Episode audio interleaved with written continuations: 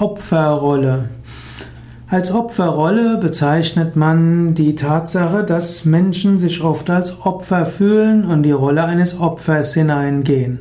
Man spricht auch davon, dass jemand immer wieder in die Opferrolle gerät. Wer immer wieder andere für sein Unglück verantwortlich macht, der immer anderen die Verantwortung für seine Probleme in die Schuhe schiebt, der fühlt sich als Opfer. Und wer in der Opferrolle gefangen ist, der kann nicht selbstständig tätig sein.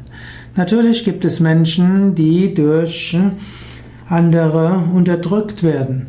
Aber in den westlichen Gesellschaften könnten die meisten Menschen in die Selbstverantwortung, die Selbstwirksamkeit gehen und selbst die Verantwortung für ihr Leben in die Hand nehmen.